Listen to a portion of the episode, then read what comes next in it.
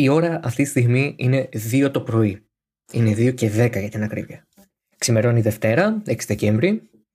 Εσείς το ακούτε και έχει ήδη ξημερώσει. Ή μπορεί να μην το ακούτε καν Δευτέρα 6 Δεκέμβρη. Μπορεί να το ακούτε Τρίτη 7, Τετάρτη 8. Δεν θα σας πω εγώ πότε θα ακούτε το επεισόδιο. Αρκεί να το ακούσετε, γιατί είναι το 71ο του Oversteer Podcast εδώ στο hampton.fm και έρχεται μετά από ένα ε, όχι απλά επεισοδιακό, νομίζω το επεισοδιακό Grand Prix δεν το περιγράφει καλά. Νομίζω χαοτικό θα ήταν ένα σωστό επίθετο να το χαρακτηρίσει α, εμφυλεγόμενο επίσης α, και έως και ιστορικό. Έως και ιστορικό, δηλαδή ιστορικής σημασίας, να το πω σωστά. Το Grand Prix της Σαουδικής Αραβίας, το πρώτο στην ιστορία της Φόρμουλα 1, ε, ολοκληρώθηκε με περισσότερα σημεία συζήτησης που αφορούσαν ατυχήματα και επαφές παρά πραγματική αδίγηση και αγωνιστική δράση. Ένας αγώνας που τα είχε όλα, αλλά δυστυχώς είχε και πολλά τα οποία δημιουργούν άβολες καταστάσεις. Άβολες καταστάσεις για το ίδιο το σπορ, όπως θα εξηγήσω σε πολύ λίγο. Άβολες καταστάσεις για τους δύο διεκδικητές του πρωταθλήματος που πλέον πάνε στο Μπουντάμπι με ακριβώς 0 πόντους διαφοράς και άβολες καταστάσεις για εμάς. Για εμάς που καθόμαστε πίσω από τα μικρόφωνα, πίσω από τους υπολογιστές, πίσω από τα πληκτρολόγια. Το πρώτο πράγμα που θέλω να θίξω και ενδεχομένως να σας έρχεται κάπως αντιδιαισθητικά σε σχέση με αυτό που ενδεχομένως θα περιμένατε, που θα ήταν ας πούμε οι επαφές, είναι το κομμάτι της ε, ΦΙΑ. Το κομμάτι των αγωνοδικών και το κομμάτι του Μάικλ Μάση. Όλη τη χρονιά φέτος έχουμε κληθεί πολλές φορές να συζητήσουμε για το κομμάτι των αποφάσεων που πήραν οι αγωνοδίκες, πόσο γρήγορα οι αργά τις πήραν, πόσο καλά ή άσχημα θέρθηκαν απέναντι σε κάποιον οδηγό και έχω την εντύπωση ότι από ένα σημείο και μετά τα πράγματα έχουν ε, εκτραχυνθεί με ευθύνη της Ομοσπονδίας, των αγωνοδικών και του αλητάρχη Μάικλ Μάση. Συζητάμε αρκετές φορές για μια συνέπεια στις αποφάσεις, μια έλλειψη ε, συνέπειας και συνέχειας στο τι ποινές δίνονται, αν δίνονται ποινές για κάποιο συμβάν, αν δεν δίνονται ποινές για κάποιο συμβάν.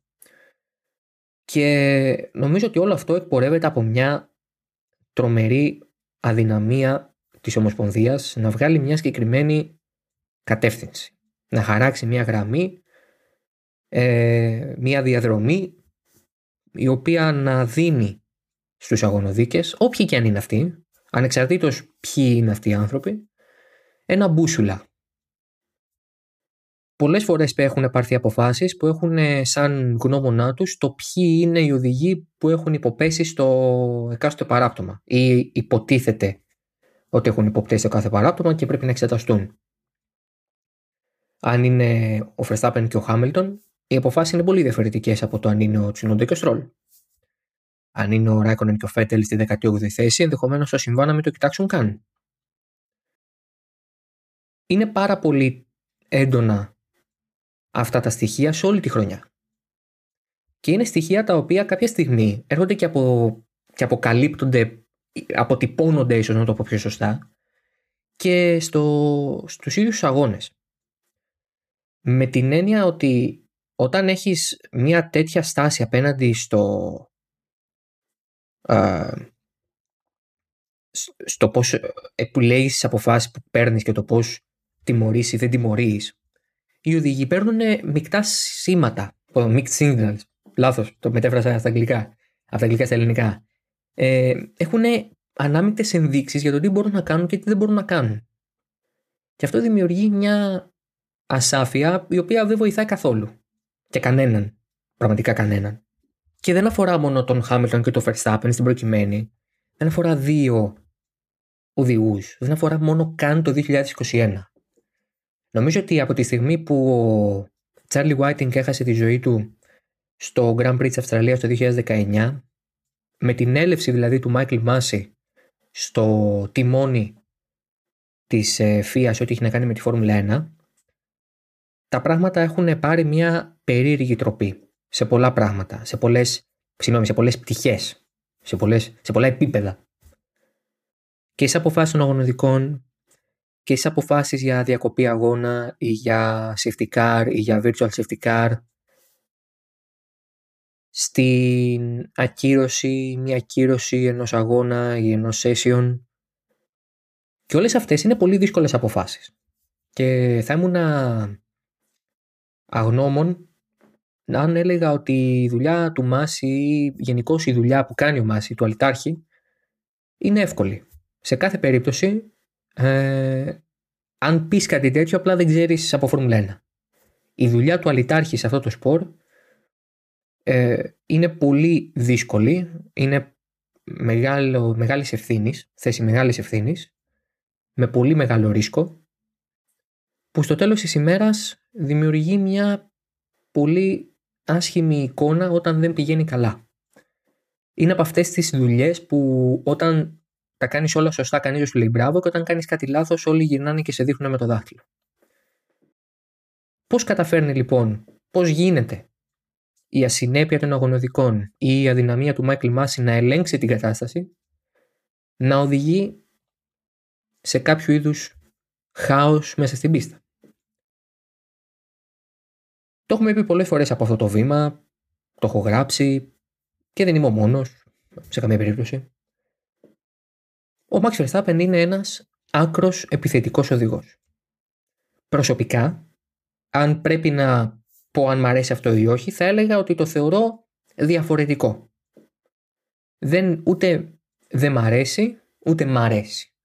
Είναι μια πραγματικότητα διαφορετική από αυτή που έχουμε συνηθίσει εδώ και αρκετά χρόνια στη Φόρμουλα 1 με οδηγούς πολύ πιο μετρημένους, πολύ πιο έτοιμους να πάρουν μόνο λελογισμένα και υπολογισμένα ρίσκα, πιο smooth στην οδήγησή τους, ανθρώπους οι οποίοι ναι μεν ρισκάρουν πολλές φορές, αλλά το κάνουν με έναν τρόπο που δεν τα βάζουν όλα, όλα on the line.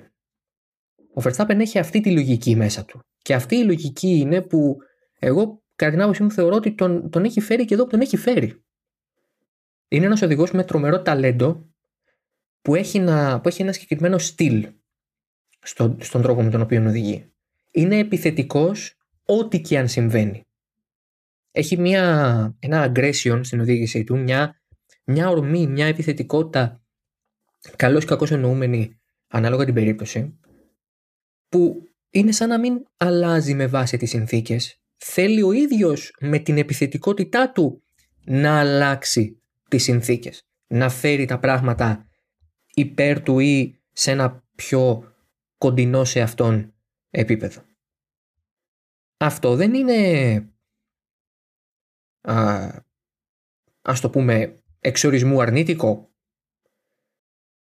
είναι μία από τις ε, αλήθειες που χωρίζουν ε, ε, οδηγούς πρωταθληματικούς και οδηγούς που απλά είναι καλοί. Όλοι οι οδηγοί που έχουν πάρει πρωτάθλημα έχουν κάνει μία αμφιλεγόμενη κίνηση. Όλοι. Ο Verstappen τίνει, επειδή διαφέρει τόσο πολύ από τους υπόλοιπους, να, να φαίνεται ότι συνέχεια κάνει αμφιλεγόμενα πράγματα. Θα πω το εξής. Ο Max Verstappen είναι τόσο συναναπαστικός όσο και τρομακτικός. Δηλαδή, ένα τέτοιο παράδειγμα ε, αυτού του διπόλου αν θέλετε είναι το εξαιρετικό προσπέρασμα που κάνει στην εσωτερική της πρώτης τροφής στη δεύτερη επανεκκίνηση όπου πέρασε ο Κον και Χάμιλτον και δεν καταλάβαν από πού τους ήρθε αυτό είναι το, το συναρπαστικό του Verstappen και το τρομακτικό είναι η άμυνα στον Χάμιλτον στην πρώτη στροφή, το λάθος στις καταδεκτήριες στην τελευταία στροφή. Αυτά, αυτό το δίπολο είναι που χαρακτηρίζει τον Verstappen συνέχεια. Ενώ εκπορεύεται από την ίδια ορμή και από την ίδια επιθετικότητα, άλλες φορές μας προσφέρει μια κίνηση που απλά δεν, δεν βγάζει νόημα και λες μου το έκανε αυτό είναι απίστευτο τι, τι κατάφερε ο άνθρωπος. Και απ' την άλλη, λες, γιατί το κάνει αυτό τώρα; Χρειαζόταν να το κάνει αυτό. Χρειαζόταν να πάρει αυτό το ρίσκο. Χρειαζόταν να, να, να επιτεθεί έτσι ή να αμυνθεί έτσι. Ένας οδηγός σαν το Verstappen με μια επιλογή των αγωνοδικών να είναι είτε ασυνεπής είτε πιο επίοικης σε διάφορες περιπτώσεις ανάλογα το για ποιους οδηγούς μιλάμε οδηγεί σε ένα μείγμα που μπορεί να φέρει ακόμα και υπερβολικό ρίσκο ακόμα και για τα δεδομένα του Verstappen. Ο Verstappen ξέρει ότι θα κάνει μια κίνηση και η ποινή που θα λάβει για αυτή την κίνηση ενδεχομένως να μην είναι τόσο βαριά όσο θα μπορούσε να είναι για κάποιον άλλον οδηγό. Όχι γιατί η FIA θέλει να βοηθήσει τον Verstappen, αλλά γιατί η FIA έχει λανθασμένα αποφασίσει ότι στη μάχη του πρωταθλήματος δεν θέλει να παίρνει το ίδιο σκληρές και αυστηρές αποφάσεις με αυτές που θα παίρνει στους ε, υπόλοιπους οδηγούς και στις υπόλοιπες μάχες. Και είναι μια απόφαση που θεωρώ ότι είναι τελείως λανθασμένη γιατί όλοι οι οδηγοί είναι στο τέλος της ημέρας, όλοι μονοθέσια με 300 χιλιόμετρα την ώρα οδηγούν, όλοι μπορούν να πάθουν κακό και όλοι μπορούν να κινηθούν επικίνδυνα. Ανεξαρτήτως αν το επιλέγουν ή όχι, ανεξαρτήτως αν το κάνουν συχνά ή όχι. Όλο το τρίμερο ο Verstappen αποφάσισε ότι θέλει να το πάει στο όριο. Το απέδειξε περισσότερο από ποτέ στις κατατακτήριες με το λάθος και στον αγώνα μετά με τις επιθέσεις που έκανε και την άμυνα που έπαιξε σε μια περίπτωση στον Χάμιλτον. Απ' την άλλη ο Χάμιλτον είναι ένας οδηγός που κατά την πλειονότητα των περιπτώσεων δεν είναι επιθετικός σε αυτό το βαθμό. Είναι πολύ ε, πώς να το θέσω σταθερός και στεντόριος κρατάει μία στάση στα πράγματα ε, στις μάχες του είναι συνήθως πολύ δίκαιος α, ειδικά τα τελευταία χρόνια και αποφεύγει τα βαθιά φρένα, αποφεύγει τα side to side και εδώ είναι το ερώτημα. Τα αποφεύγει απλά και μόνο γιατί αυτό είναι το στυλ του και αυτό ήταν πάντα και τέλος πάντων έτσι τον ξέρουμε, έτσι τον μάθαμε, έτσι είναι ή το κάνει γιατί βλέπει ότι ο Verstappen θα πάρει ακόμη ένα βήμα πιο μετά τα πράγματα, θα τα φέρει ακόμα πιο ωριακά και εκεί θα τελειώσουν όλα. Θα έλεγα ότι είναι ένας συνδυασμός των δύο. Και σε αυτό ποντάρει ο Verstappen. Στον ε, ας πούμε φόβο του Χάμιλτον, χωρίς να σημαίνει φόβος για κάτι κακό, φόβος για το, για το ατύχημα, φόβος για την ε, εγκατάλειψη. Ε, και φαίνεται ότι λειτουργεί. Αλλά μέχρι τώρα λειτουργούσε επειδή ο Χάμιλτον ήταν διατεθειμένος να πάει στον επόμενο αγώνα και να πει: OK, θα είμαι τόσο πιο γρήγορος που δεν θα με φτάσει. Και σε κάποιους αγώνες αυτό έχει γίνει φέτος και για τις δύο πλευρές.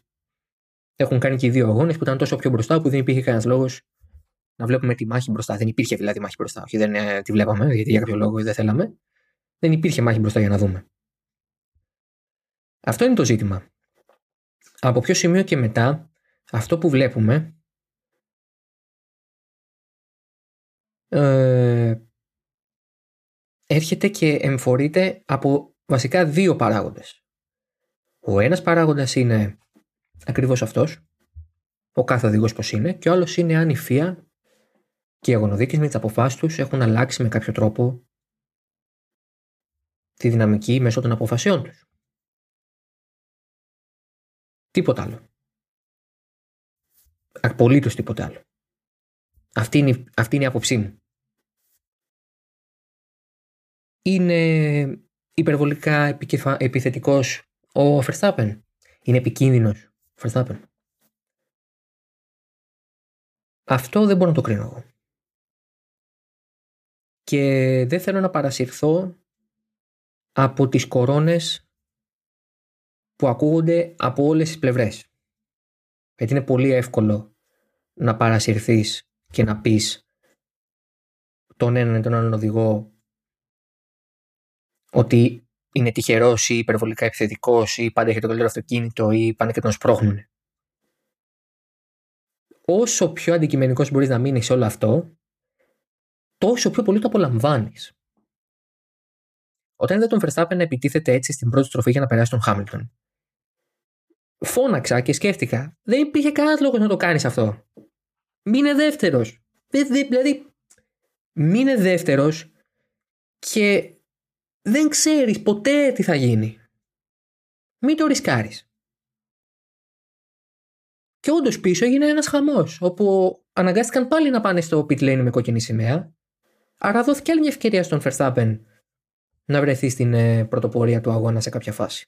Να επανεκκινήσει τον αγώνα και να ε, επί της ουσίας επανεκκινήσει και τις προσπάθειές του για νίκη. Όταν έκανε ο Χάμιλτον την κίνηση να περάσει τον Verstappen στην προστροφή και ακουμπήσανε δεν το πίστευα αυτό που είδα. Λέω εντάξει, δεν γίνεται αυτοί οι δύο άνθρωποι να βρεθούν ποτέ και να μην έχουν επαφή. Η Φόρμουλα είναι σπορ που δεν έχουμε επαφές συνήθως. Δηλαδή δεν είναι μπάσκετ. δεν είναι American football. Πώς να το πω. Δεν είναι άθλημα επαφών. Όταν το βλέπεις έτσι, περνάς πολύ πιο ωραία. Έτσι. Και το, και το ζητούμενο φέτος είναι να περάσεις ωραία. Πάμε τώρα λίγο στο θέμα των ποινών σε ό,τι έχει να κάνει. Για παράδειγμα, θα πάρω το πιο χαρακτηριστικό ίσως και αυτό που συζητάτε αρκετά και ίσως καλώς και συζητάτε, δεν θα διαφωνήσω. Με τα 10 δευτερόλεπτα που πήρε ο Verstappen για το break testing. Το break testing, καταλάβουμε ότι είναι break testing μάλλον, από τα δεδομένα της τηλεμετρίας. Δηλαδή, ο Verstappen έχει πάρει την οδηγία να αφήσει τον Χάμιλτον να περάσει επειδή μιλάμε για οδηγία, είναι πάντα στο χέρι του να μην το κάνει. Αλλά μη κάνοντάς το, ρισκάρει να δεχθεί ποινή γιατί οι αγωνοδίκες θα το εξετάσουν σαν ε, συμβάν και θα του δώσουν χρονική ποινή. Δίνοντάς του τη θέση, ίσως το γλιτώσει αυτό. Έτσι. Ωραία. Άρα, πότε μπορεί να τον αφήσει να περάσει τον Χάμιλτον, όποτε θέλει. Πού επιλέγει να το κάνει, πριν τη ζώνη ανείχνευσης του DRS. Στην πρώτη τελευταία στροφή πριν αρχίσει να μετράει το DRS αν υπάρχει απόσταση λιγότερη του ενός δευτερολέπτου. Δεν ήθελα να τον αφήσει να περάσει την τελευταία στροφή. Δεν ήθελα να τον αφήσει να περάσει στην πρώτη στροφή. Γιατί; Γιατί ο στόχος ήταν να τον αφήσει να περάσει, να πάρει εκείνο στο slipstream και να προσπαθήσει να τον ξαναπεράσει στην πρώτη στροφή. Πράγμα που έκανε μετά. Πράγμα που έκανε λίγο μετά. Είναι θεμητό αυτό; Το έχουμε δει να ξανασυμβαίνει. Με ποινή μετά. Έτσι, με ποινή μετά. Τον Χάμιλτον. Το 2008. Είναι σωστό να σταματάς στη μέση της πίστας ή τέλος πάντων και προς την άκρη της πίστας. Σε ένα πολύ γρήγορο σημείο της. Ενώ ο άλλος οδηγός δεν ξέρει τι θα κάνεις. Αυτό είναι λίγο στον αέρα. Θα μπορούσε να αποφευχθεί όλο αυτό αν η Mercedes είχε ενημερώσει τον Χάμιλτον ότι κάποια στιγμή ο Verstappen θα σε αφήσει να περάσεις. Αν ο Χάμιλτον είχε αυτή την πληροφορία και ξαφνικά έβλεπε τον Verstappen να πηγαίνει πιο αργά, θα έκανε μια σύνδεση στον εγκεφαλό του και θα έλεγε Αφού κάποια στιγμή θα με αφήσει, εδώ είναι που θα με αφήσει. Και θα πέρναγε. Από την άλλη, βέβαια, δεν υπάρχει και καμία υποχρέωση από την ομάδα να το κάνει αυτό, γιατί δεν ξέρει αν ο Verstappen θα το κάνει ή όχι τελικά. Οπότε δεν θέλει να βάλει τον οδηγό της σε υποψίες που μπορεί να τον αποσυντονίσουν. Αλλά εντάξει, okay, αυτό είναι πάλι στον αέρα. Είναι μια συζήτηση λίγο στον αέρα. Εντάξει, δεν είναι δίκαιο από μέρο μου να βάζω όλα αυτά τα ερωτήματα, ενώ πραγματικά δεν έχουμε ξεκάθαρη απάντηση. Με δεδομένο λοιπόν ότι ο Χάμιλτον δεν γνωρίζει τι γίνεται και ο Verstappen έχει σταματήσει, ο Verstappen φαίνεται ότι κάποια φάση πατάει και υπερβολικά το φρένο ενώ πηγαίνει αργά ήδη, τσουλάει απλά, δεν πηγαίνει, δεν έχει ταχύτητα, δεν έχει χιλιόμετρα, ξαναπατάει το φρένο. Ενώ έχει τον Χάμιλτον πίσω του. Σαν κάπως να τον πιέζει να, να χτυπήσουν, σαν να θέλει να του κάνει κακό. Και ενώ έχει δίκιο λέγοντας ότι ήταν παρεξήγηση, εν τούτη δεν δικαιολογείται ότι κάποια στιγμή κούμποσε φρένα και έκανε και 2,4 G επιβράδυνση. Δεν βγάζει νόημα. η ποινή 10 δευτερολέπτων για break testing είναι πολύ μικρή. Είναι πάρα πολύ μικρή. Και είναι ακόμα ένα παράδειγμα της επίοικιας όχι προς τον Verstappen συγκεκριμένα, αλλά προς τον οδηγό που παλεύει για το πρωτάθλημα. Διότι, κατά την ταπεινή μου άποψη, αν ήταν ο Χάμιλτον σε αυτή τη θέση, στη θέση του Verstappen και έκανε το ίδιο ακριβώς πράγμα, πάλι τόση θα ήταν η ποινή. Η ΦΙΑ δεν θέλει να εμπλακεί στη μάχη του πρωταθλήματος, αλλά μην κάνοντάς το σε συγκεκριμένα σημεία στα οποία προκύπτει κάτι το σημαντικό, ανοίγει ε, το κουτί της Πανδώρας επί της ουσίας. Δεν μπορώ να κατηγορήσω τον Verstappen που είναι επιθετικός και το ρισκάρει γιατί βλέπει ότι έχει το ελεύθερο. Και δεν θα κατηγορήσω άλλο τον Χάμιλτον να το έκανε αυτό. Ασχέτως αν εκείνος δεν το επιλέγει ε, για τους δικούς του λόγους. Γιατί δεν είναι έτσι σαν οδηγός ή οτιδήποτε τέτοιο. Φρονώ ότι τα πράγματα στο Αμπουντάμπι θα, θα πάνε οριακά πάλι. Και η Τζέντα ήταν η κορύφωση της κατάστασης πριν την, την επόμενη. Πώς να το πω. Έχω πει πολλές φορές ότι α, εδώ πέρα εντάξει τα πράγματα κλιμακωθήκαν χωρίς προηγούμενο. Έχουμε φτάσει σε ένα peak. Δεν ξέρω που θα πάμε αλλού. Ε, τα πράγματα είναι χαοτικά. Ναι. Το έχουμε πει ήδη πολλές φορές και δεν μαθαίνουμε. Οπότε εγώ στο Αμπού Ντάμπι θα πάω με τη λογική δεν έχω ιδέα τι περιμένω. Ήδη έχω πάρει μηνύματα, μου έχουν στείλει, μου έχουν κάνει σχόλια, τι πιστεύεις, α, τι θα γίνει κτλ. Ένα θα σας πω, δεν έχω ιδέα. Δεν έχω ιδέα. Ε, ακούγεται τελείως αντιεπαγγελματικό με την έννοια ότι out of all people εμείς που γράφουμε για το σπορ και το καλύπτουμε θα πρέπει να ξέρουμε τι συμβαίνει. Οπότε, ναι. Εντάξει, είναι... Καταλαβαίνω ότι περιμένετε να σας πω κάτι πιο ζουμερό, αλλά δεν γίνεται. Η, η σκέψη που έκανα όταν είδα τον αγώνα και τελείωσε ο αγώνας τέλος πάντων και άρχισα να ε, βάζω δύο πράγματα στο μυαλό μου, σαν να τα σταχυολογήσω λίγο για να βγω στον αέρα να τα πω, έστω και στις δύο το βράδυ. Και τα ανέφερα και λίγο σε ένα Twitter Space που έκανα. Μία σκέψη που έγινε λοιπόν μέσα στο μυαλό μου είναι η εξής. Μήπως η τρομερή άνοδος τους σπορ σε δημοφιλία, σε έσοδα, σε υγεία, τέλος πάντων σε απήχηση, σε ανταγωνισμό. Έχει αφήσει κάποια προβλήματα άλυτα σε επίπεδο αγωνιστικού κώδικα, αθλητικού κώδικα. Μου το ρωτάει εδώ και ο Ηλίας ο Σιαφάκας ε, στο facebook που ζήτησα κάποια σχόλια και το λέει πολύ ωραία. Μήπως εξαιτίας της μάχης τίτλου που γίνεται ε, και του μεγάλου ενδιαφέροντος που υπάρχει, ξεγυμνώθηκαν πολλά ζητήματα της ΕΦΕΝΑ τα οποία παραμένουν ασαφή. Αυτό είναι πολύ σημαντικό. Είναι ένα πολύ δυνατό point. Είναι ένα κέρια σημασίας ζήτημα που πρέπει να δούμε. Αν η τρομερή αύξηση της ε, της ε, απήχησης της Φόρμουλα 1 και όλων αυτών των ε, ε, και, και όλων αυτών των συζητήσεων που γίνονται γύρω από τη Φόρμουλα 1 τελικά φέρνει ε, προ, σε, μπροστά σε μια δύσκολη θέση να το πω έτσι το, το οργανωτικό κομμάτι του σπορ. Και εκεί είναι που λέω μήπως ο Μάικλ Μάση τελικά πρέπει να φύγει. Μήπως χρειάζονται άνθρωποι οι οποίοι θα έχουν άλλες ιδέες, θα έχουν άλλη προσέγγιση, θα έχουν ε, άλλη λογική σε αυτό που κάνουν. Έχω την αίσθηση ότι από ένα σημείο και μετά η Φόρμουλα 1 είναι τόσο καλή όσο η πώς να το πω, η εικόνα που δείχνουν να έχουν. Ε, έχει τύχει να μιλήσω με αρκετούς ανθρώπους που είδαν για πρώτη φορά Φόρμουλα 1 ή ξαναπιάσανε τη Φόρμουλα 1 α, είχαν σταματήσει να βλέπουν και άρχισαν ξανά να βλέπουν λόγω όλου αυτού του του ενδιαφέροντος που προκύπτει από τη μάχη Verstappen-Hamilton και μου λένε εύλογα ότι κάποια πράγματα δεν βγάζουν νόημα. Και τους απαντώ, κάποια πράγματα δεν βγάζουν νόημα ούτε για μας που δεν σταματήσαμε να βλέπουμε το σπορ.